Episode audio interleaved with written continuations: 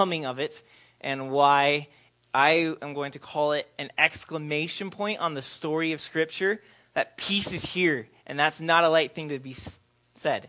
So, Luke chapter 2, we will look at verse 14, but I want to read verses 1 through 15 to gather the Christmas story spirit and context. Luke 2, verse 1.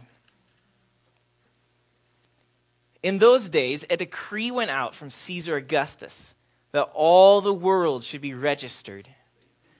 This was the first registration when Quirinius was governor of Syria. And all went to be registered, each to his own town. And Joseph went up from Galilee, from the town of Nazareth to Judea, to the city of David, which is called Bethlehem, because he was of the house and lineage of David, to be registered with Mary, his betrothed, who was with child. And while they were there, the time came for her to give birth.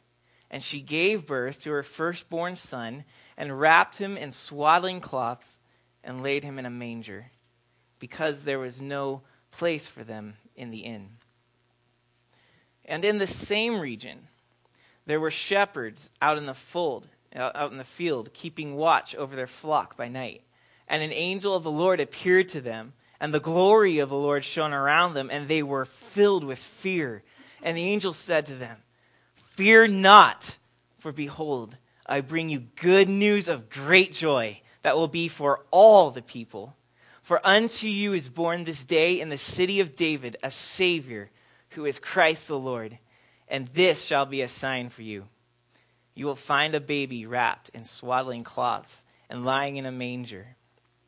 And suddenly there was with the angel a multitude of heavenly hosts praising God and saying, Glory to God in the highest, and on earth peace among those with whom he is pleased.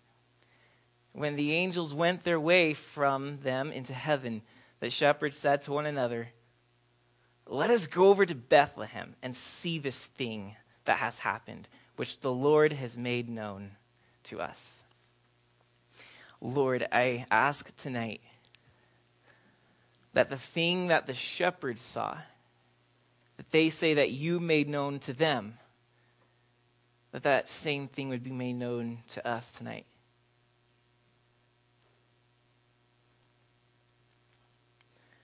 We want to see Jesus. We want the coming of his peace to impact and collide in our lives of human organized chaos. So, Lord, we pray. I pray for hearts to be awakened tonight. Lord, in, in the lull and hum of Christmas season, that there would be true fervency for your son tonight.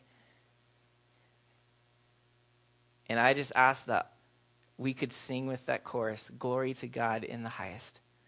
So take your glory, Father. Take it and illuminate yourself. These things we ask in your son's name. Amen.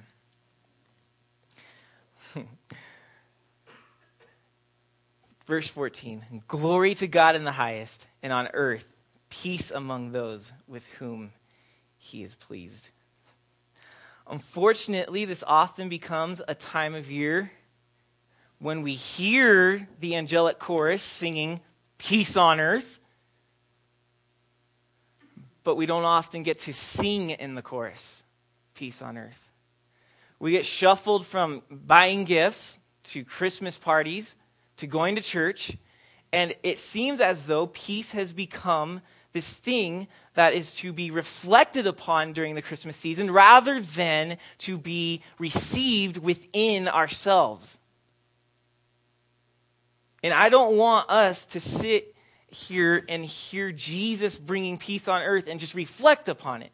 He brought peace, exclamation point, to enter into your heart. And that is the good news of Christmas. But we often come at this time of year and think, peace on earth? We look at nation versus nation, brother against brother, and we think, peace on earth?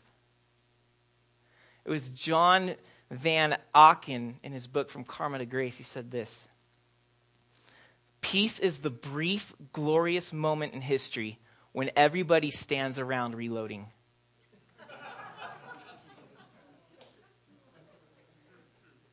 and we say, Peace on earth? What was the angel talking about when he proclaimed peace on earth? Did he mean simply that on that one silent night in Bethlehem, when the earth stood still? Was that the peace on earth? And now we're just left to fend for ourselves? Hardly. In order to see the importance of this announcement of peace, I want to take us through looking at the meaning of peace. What does the angel mean when he says peace on earth? Then look at the history of peace on earth and then the sacrifice of peace on earth. And like I said, when the angel announces peace on earth, this isn't some like, whoa, that's intriguing that the shepherds thought. This was the stamp, an exclamation point of the entire history of Israel. When they hear peace on earth, their awaited hopes and dreams had come, is what the angel announced. And this was exciting. This was the whole story of their nation has come to its purpose and its climax. And the people were thrilled to hear peace on earth has come now. So let us now look at the meaning. What does the angel have behind his phrase here, peace on earth, so that we can understand and look truly. The angel wasn't joking when he said, Peace on earth has come. It's really here. And it's findable, even though we are standing around reloading for our next battle. So, peace has a number of different meanings in the Old Testament for starts. The Old Testament uses it in a number of ways. For example, in Psalm 4:8, peace refers to physical security. In Isaiah 26:3, peace refers to contentment. In Psalm 122, peace refers to prosperity. In 1 Samuel 7, peace refers to the absence of war. And of course, the traditional greeting of Jews, shalom, which is the Hebrew for peace, was a goodwill greeting, hello, goodbye, I wish you well type of phrase. Those are some of the meanings in the Old Testament for peace. Now we shift over to our American culture. What does peace mean in America? Well, I looked in the Oxford Dictionary and found three main definitions. The first being that peace is tranquility and quiet. In other words, freedom from disturbance. So we sit with a nice cup of coffee listening to Handel's Messiah, and we call that peaceful. Um, second is the cessation of violence and war. That definitely we call peace, and that's what the world seems to be yearning for is that political, violent peace. Violent peace, the you know absence of violence type of peace. And then third, um, I guess Americans also use "peace be with you" as a greeting or a wish. So much like the Jews would use shalom. But neither of these is the correct use of peace in 2 verse 14. So when we hear the angel tell us peace on earth, we should not start to think, oh, yay, Christmas means I'm going to be tranquil in my soul. Christmas means that we don't have to fear Russia or Iran anymore. Christmas means, oh, yay, blessings and goodies for us. I mean, our culture has toned down and cheapened the phrase peace on earth, goodwill to men, so that we often just think, oh, yes, we love Christmas. It's a tranquil time. The snow's beautiful when it falls, the tree's lit, the candles are lit, the fire's roaring. It's so peaceful. Or just that whole kind of like good luck phrase for the world. Like, if only we would all celebrate Christmas and think about more often the spirit of Christmas, peace on earth, get along, and the whole exchanging of gifts. Okay, fine. That's, those are great um, sentimentalities and goals in Christmas. But when the angel stands and terrifies the shepherds and makes them wake from their terror to move to Bethlehem because he says peace has come, that is not what they had in their mind. That kind of peace does not motivate you to go to Bethlehem and leave your sheep, your livelihood. So, what kind of peace is declared here. The kind of peace the angel declares here is the life that God intended for us to live. I know I told you that the Old Testament has those, those five meanings for peace I read off, but I didn't read all of them off to you.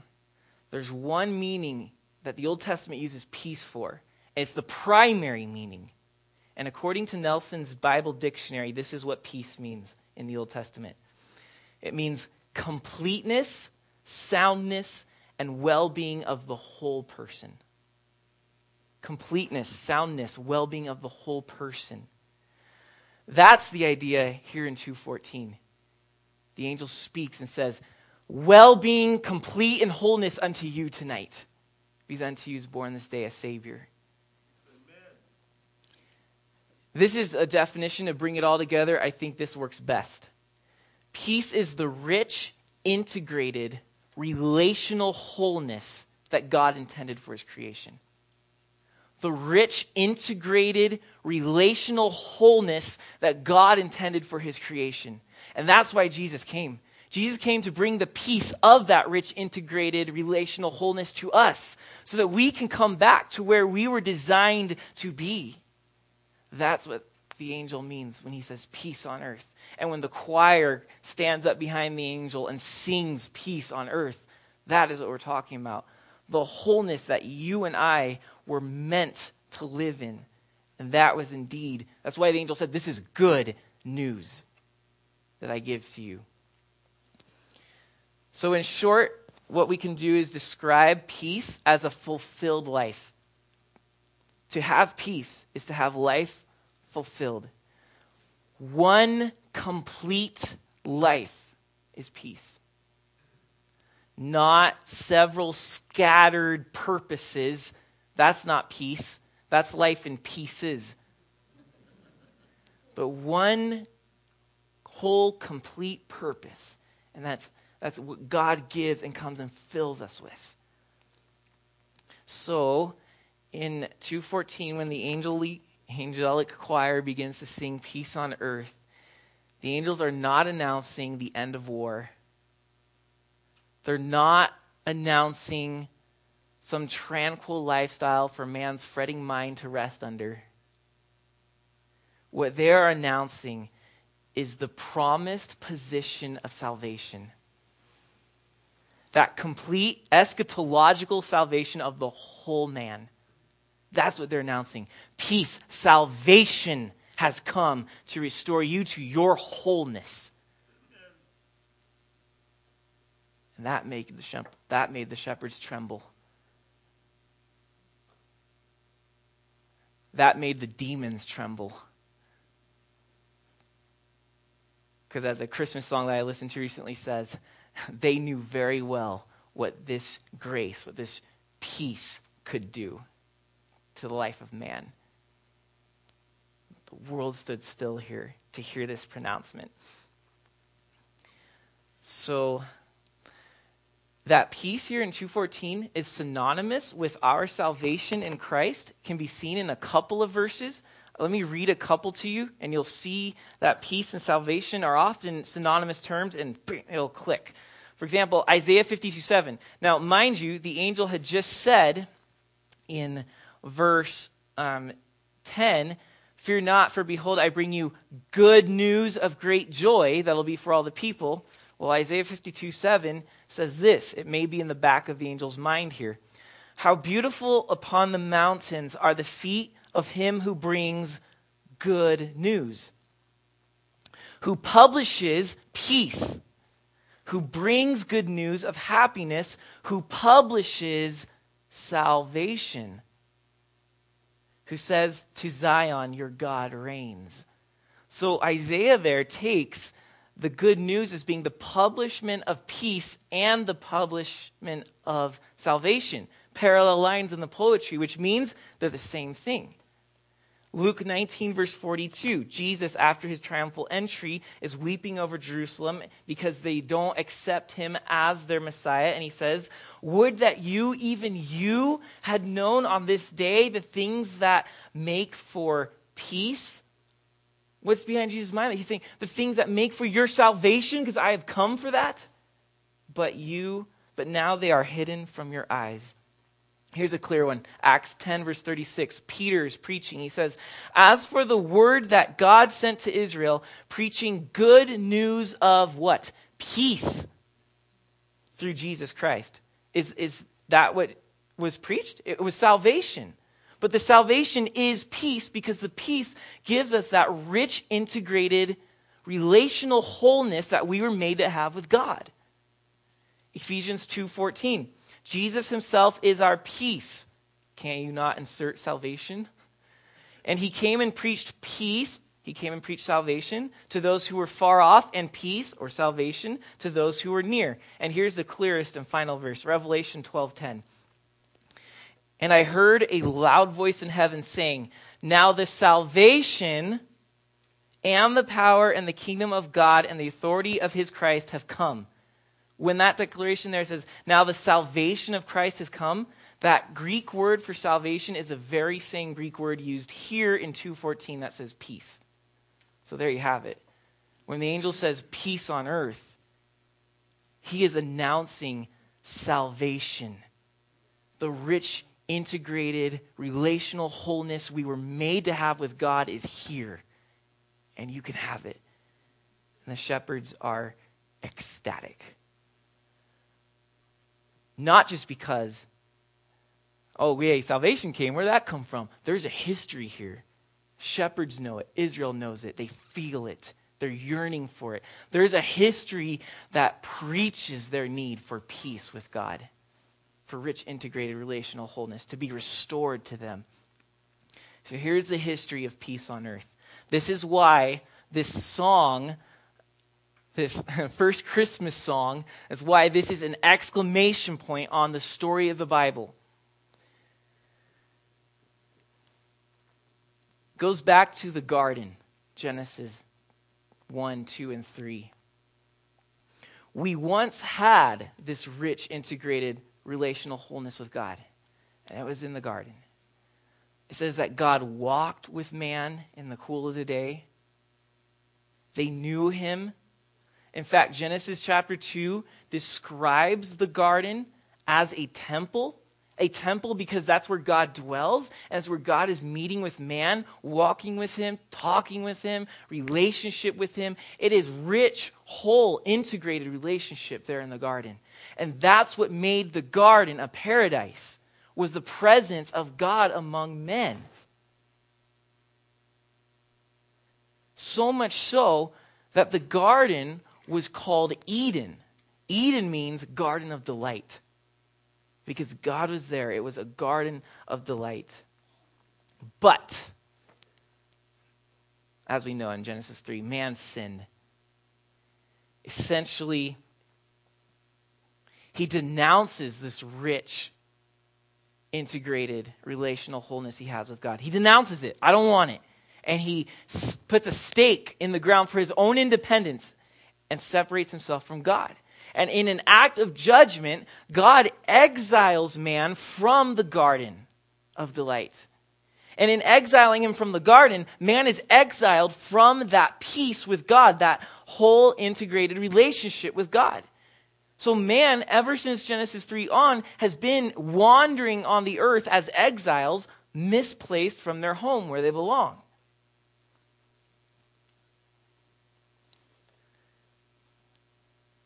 Then from that point on, we have this series in the biblical history of attempts to make peace on earth, every single which of them that failed. The first was the promised land. God brought his people out of slavery from Egypt, takes them to the promised land, and when they reach the promised land, what God does is he brings them not just to any land, he brings them to a new Eden the promised land was to be a place for Israel to regain that habitual fellowship with God. As God told Abraham in Genesis 17 8, I give to you and your offspring, that's Israel, all the land of Canaan, the promised land, for an everlasting possession, and I will be their God. Point I'm giving you the promised land so that I can be with you. I'm taking you out of exile and putting you back into a garden situation. Well, We know the story with the garden, don't we? Or with the promised land. They failed to conquer the idolatrous inhabitants. Instead, they make friends with them, and those idolatrous inhabitants lead them to worship their gods, and God is no longer their God in the promised land. So the land that promised peace because of a restored relationship with God deteriorates into man rebelling in the garden once again. Well, seeing that peace failed in the promised land, Israel steps up and says, All right, give us a king, because truly we need a leader to give us peace. So Saul's appointed. And as we've been going through the Bible on Sunday nights, you guys know that the Saul experiment was a disaster. It did not bring peace to the people at all. During Saul's reign, they were constantly in battle against the Philistines, and nothing good came out of it. But then, out of that disastrous experiment, God showed that he had a purpose the whole time and rose David out of those ashes. And David led the kingdom to a place of peace. He was the first to bring the 12 scattered tribes into one nation and make them into a kingdom. And under David's military expertise, he expanded that land. The borders were bigger than ever before, and David picked up the torch of driving out the inhabitants and did a very good job at it, making Israel possess the promised land to an extent. And at that point, the kingdom was biggest, bigger than ever. The question was is, is this his time? Is peace going to come to the kingdom? Well, then comes Solomon. And oh, the prosperity.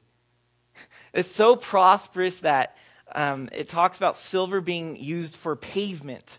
Silver had absolutely no value. It was so abundant. Nobody cared about it. And, and everyone's thinking, this is it. We have reached peace. The kingdom has peace. And the temple was built and everything seems fine. Everyone's with God and it's this, nice honeymoon. But underneath the layers of gold and silver, a lot of tension was brewing because the prosperity of the kingdom was put on the pressure of the people to produce it. And the tension built until it finally snapped when Solomon died. And his, it snapped, the, the boiling point came to its steam right on his son. His son was unable to keep the tribes together, and the kingdom splits. And the sad reality flies in their face that we had no peace. It was a farce. And from that point, the kingdoms, both kingdoms spiral down, down, down, down. They don't have peace at all. Rather, they have pain and idolatry. Yahweh becomes this distant memory, and peace is nothing but a far cry of hope. And then eventually, so the monarchy we see is the monarchy was a failed peace. Eventually, the exile comes, once again, another exile. The land that was supposed to be a new Eden for Israel failed to produce peace and they were kicked out, just like man was kicked out of the Garden of Eden and sent into exile once again. But we know, because we've just gone through Nehemiah and Ezra, that they returned to the land, but never the same way from that moment they return from their exile up to the point of Luke chapter 2 in our text, they are under foreign rulers. So peace seems to be impossible to come to their kingdom. We'll never have our kingdom again. We'll never have that restored relationship with God because all these heathen live in our land.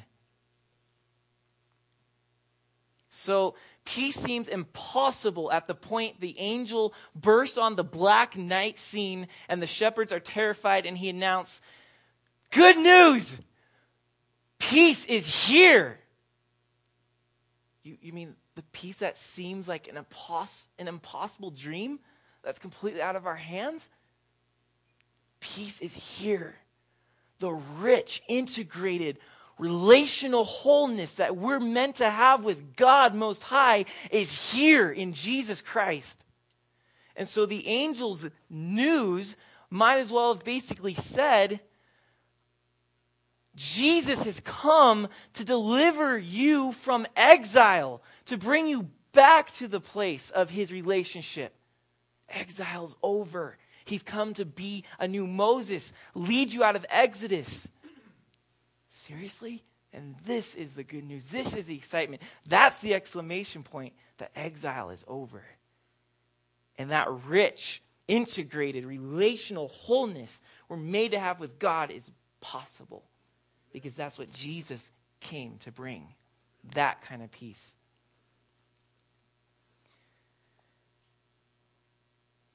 But it didn't come cheap and it didn't come easy. Yes, Jesus came, peace was here.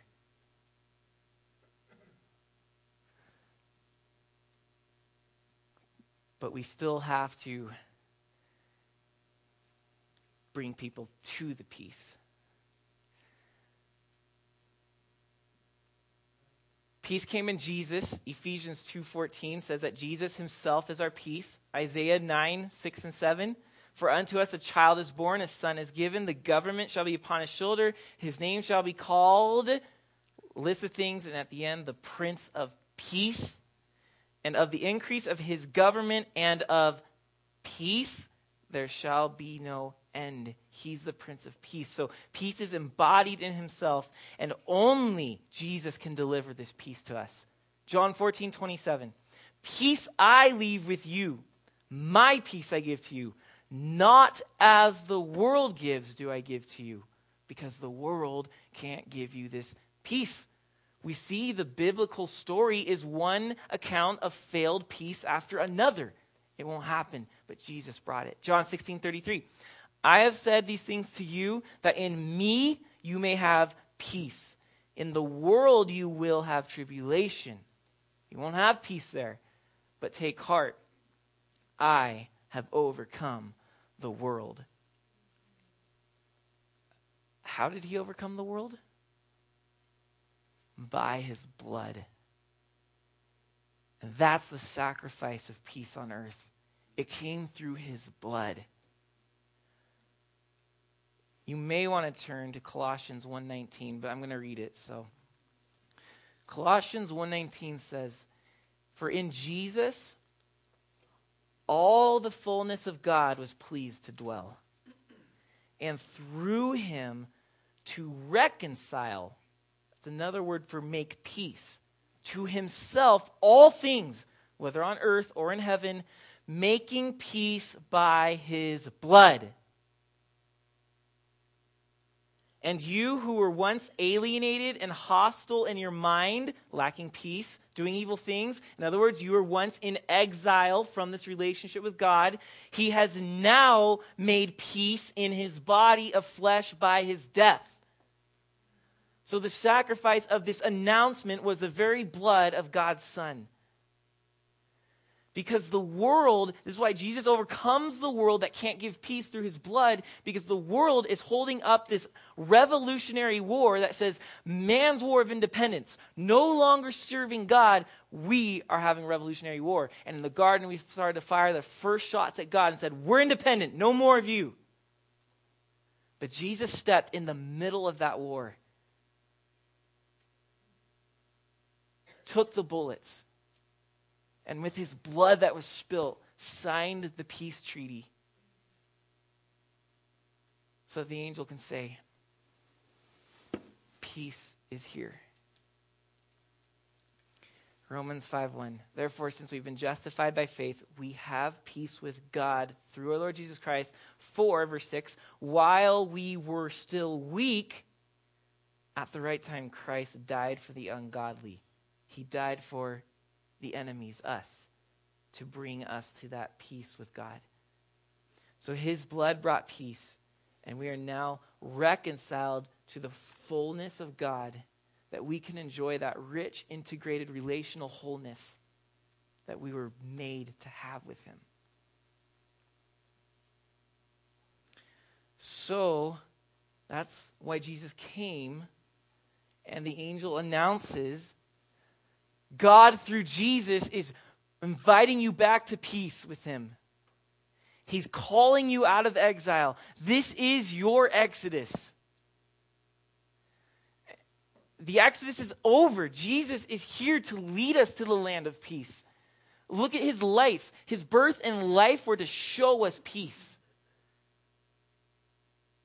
Just like Moses was called, Jesus was born, Moses was called to come to Egypt. Jesus born into the world, both to lead an exodus out of exile. His death purchased our peace, just like Moses had to lead Israel through Passover. The death of that lamb purchased their exodus out of Egypt, and Jesus died on the cross, purchasing our exodus so that we can enter into peace with God.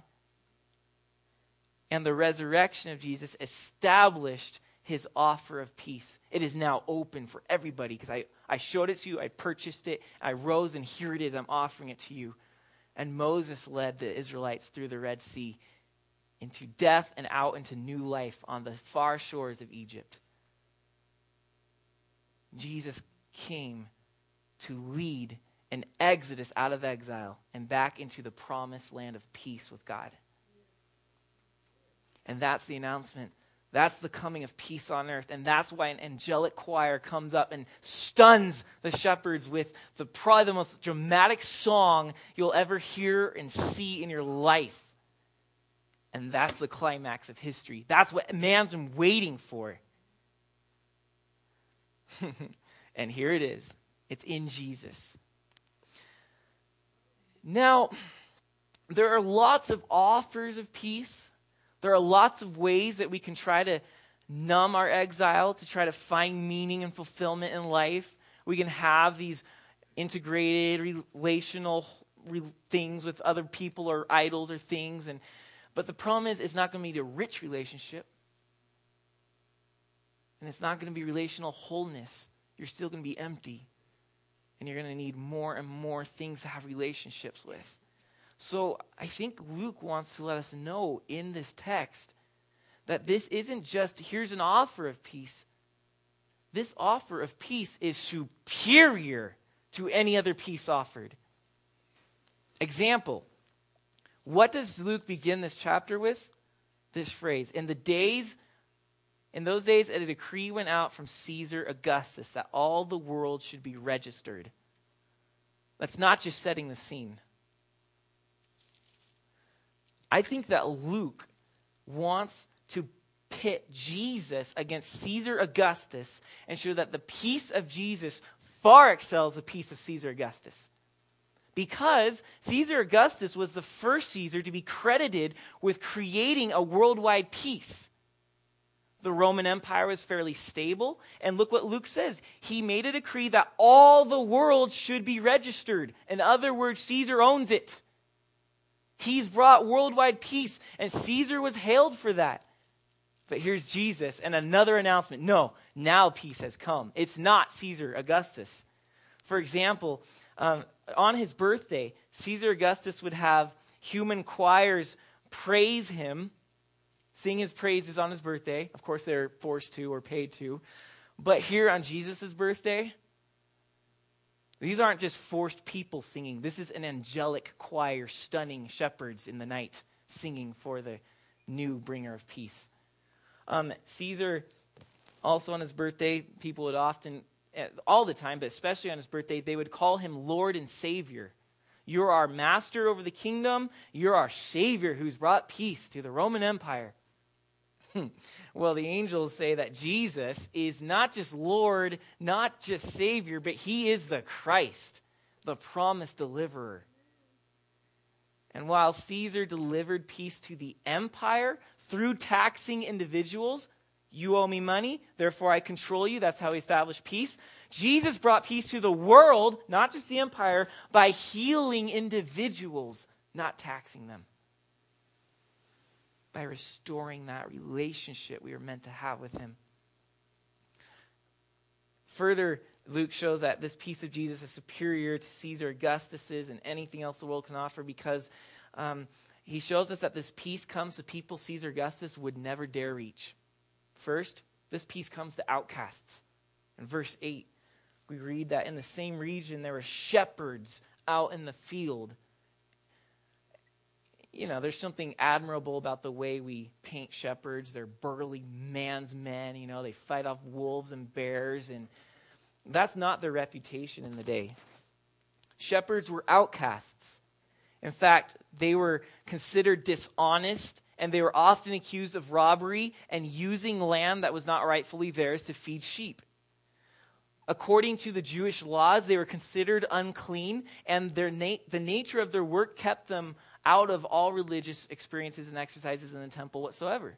They were complete outcasts. They didn't have, they didn't get to be part of the society of Israel and all the religious festivities they would do. They're just out there, bad reputation, all alone.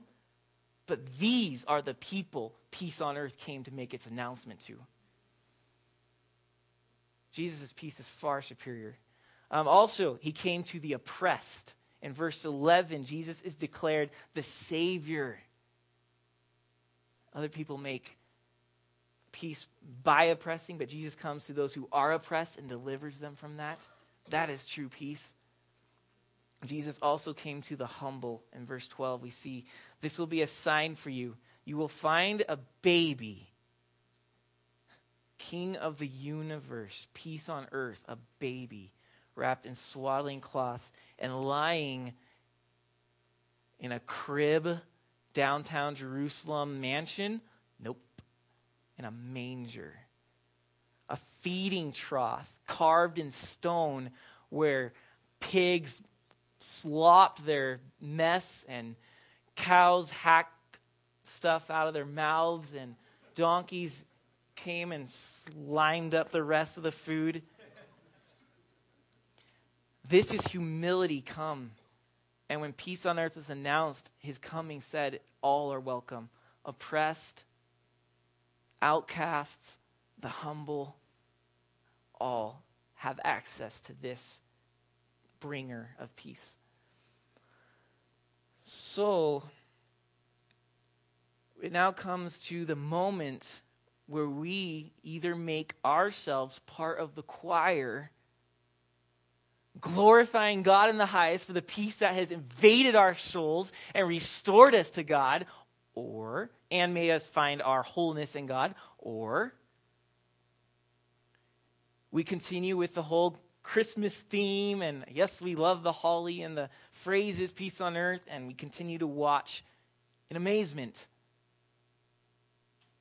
The choir's saying this, okay? Glory to God in the highest, and on earth peace, and that's often all we like to think about. It goes on and says, among those with whom he is pleased. I understand some of, um, I believe just the King James translations say, and goodwill toward men, but it is universally accepted that the proper translation is among those with whom God is pleased. And if that's the case, that peace comes to those whom God is pleased with, then there's a condition to this peace. The angel said this is good news for all in verse 10, but it's clear that not all are going to receive the peace for all. There's a condition. Those who God is pleased with receive this peace. What does that mean? That means that we lay down our firearms of independence and embrace the loving arms with dependence, the loving arms of Jesus. This means that we treasure this peace more than anything else on this earth. That we would stand with the angelic choir and sing glory to God in the highest over myself, no matter what it takes. All glory to Him.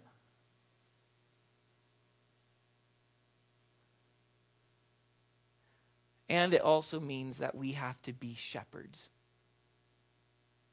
That's to whom God is pleased with in this text is the shepherds. The shepherds saw it and did not go back to their sheep. Just a minute, these are more important. They pursued this peace on earth like it was the most precious thing they had ever heard or could receive.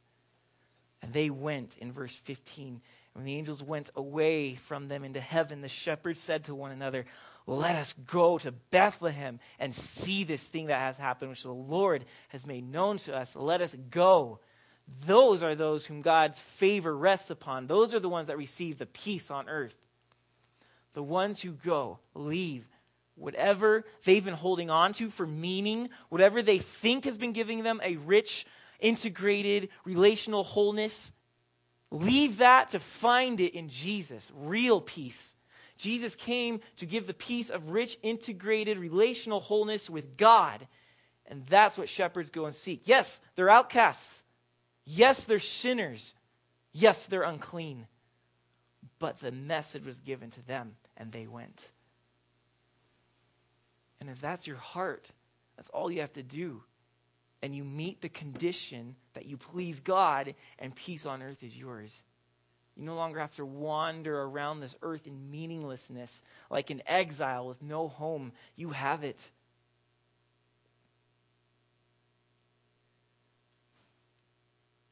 So let Jesus be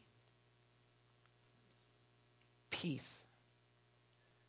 Let Him give you the rich, integrated, relational wholeness with God that you've been longing for all your life.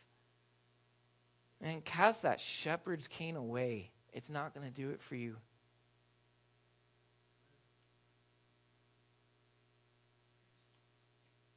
Cast that pride away. It's not going to make you feel whole.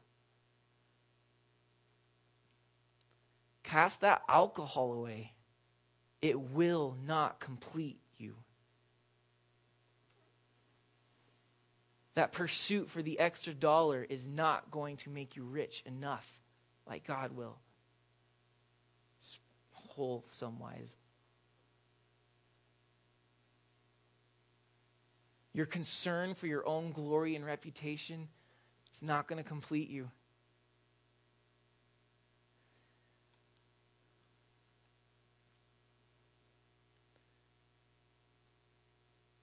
Only Jesus, when he gives peace and you're restored to where you were made with rich, integrated relational wholeness with God, will you finally say, I don't need all these pieces in my life. I just need peace. And life becomes simplified, it becomes powerful, and becomes meaningful.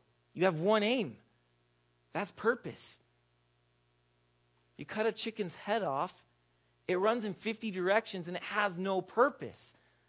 But that's how we live looking for peace. When the angels declared, Peace has come, it is Jesus.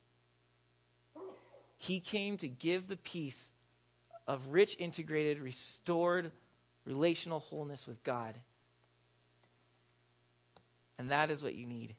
So be the shepherd and come to him tonight.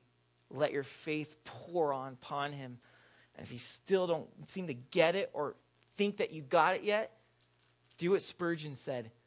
You go to your room tonight and pray until you know you have peace with God.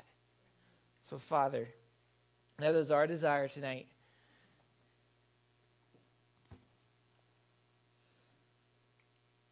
We're sick of being exiles on this earth. We want home. We want rest. We want meaning. We want wholeness.